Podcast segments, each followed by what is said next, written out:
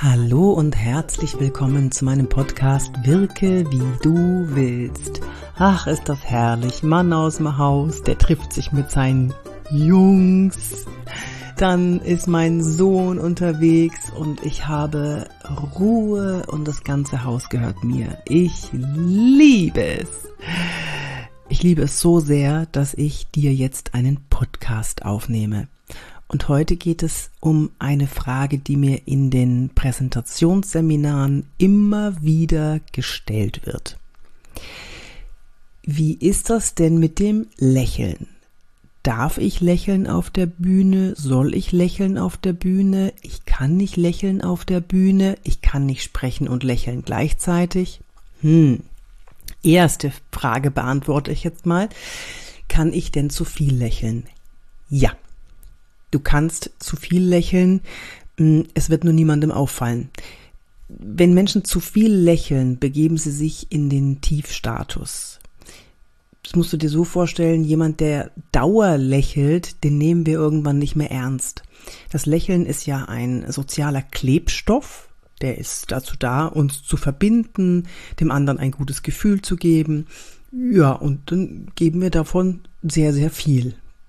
Dann kann sich der andere auf nichts anderes mehr konzentrieren, als warum grinst der oder die mich so komisch an.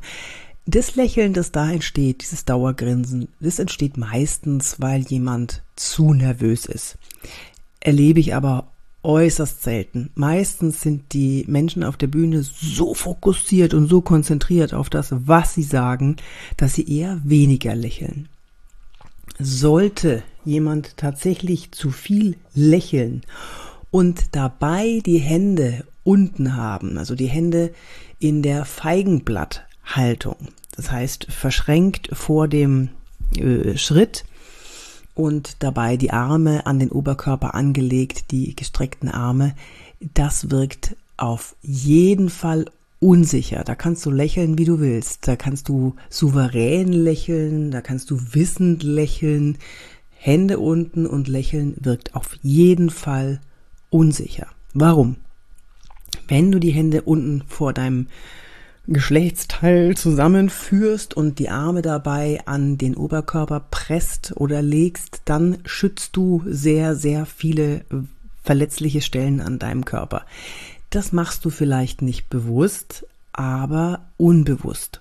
Und solltest du jetzt sagen, ja, ich fühle mich aber wohl so, ja klar fühlst du dich wohl so, wir fühlen uns nicht wohl, wenn wir vor Menschen sprechen und dann nehmen wir eine Schutzhaltung ein und das wiederum wirkt aber, und jetzt pass auf, jetzt wird's interessant, egal wie du dich selber fühlst, es wirkt auf den anderen unsicher, auf das Publikum.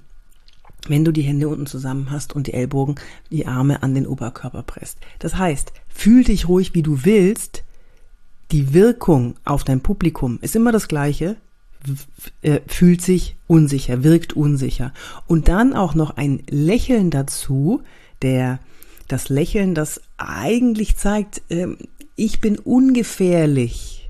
Du kannst mir vertrauen. Ich tue dir nichts. Hihihi. Diese Kombination ist gar nicht gut. Lass es. Park die Hände bitte, so wie ich es dir in den Podcast-Folgen erzählt habe oder wie es auf meinem YouTube-Kanal zu sehen ist oder wie es auf TikTok, Instagram, LinkedIn zu sehen ist. Habe ich überall tausende Videos, wo du die Hände parken kannst. Und diese Parkposition ist bitte nur als Safety Position zu verstehen. Ja? Ich sage immer Safety Position oder Parkposition dazu. Es ist nur so zu verstehen, dass es die Ausgangsposition ist, von der aus du natürlich gestikulieren darfst. Ja, nur falls du mal nicht weißt, wohin mit den Händen und du nimmst bitte keinen Stift in die Hand, dann parkst du sie da und dann kannst du auch lächeln. Dann darfst du natürlich lächeln, weil dann fehlt ja dieses eine Unsicherheitssignal in der Körpersprache und es bleibt nur noch das Lächeln. Und wenn du lächelst, fühlt sich dein Publikum wohl, weil es weiß, dass es hier keine Gefahr zu erwarten hat. Jemand, der uns gegenübersteht und lächelt, der weiß, hier ist alles sicher. Ja, und dann können wir uns auf den Inhalt konzentrieren. So viel zum Lächeln und gleichzeitig ein Signal der Unsicherheit zeigen, das geht gar nicht. Ich hoffe, der Podcast hier hat dir gefallen. Ich wünsche es mir sehr. Wenn es denn der Fall war, dann abonniere ihn gerne. Klick, klick, klick, klick, klick. Und gib ihm gerne eine Bewertung, da würde ich mich tierisch freuen. Und vielen Dank übrigens für die E-Mails, die ihr mir schreibt. Ich sage jetzt nochmal die Adresse, office@yvonnedebark.de. Schreibt da gerne hin.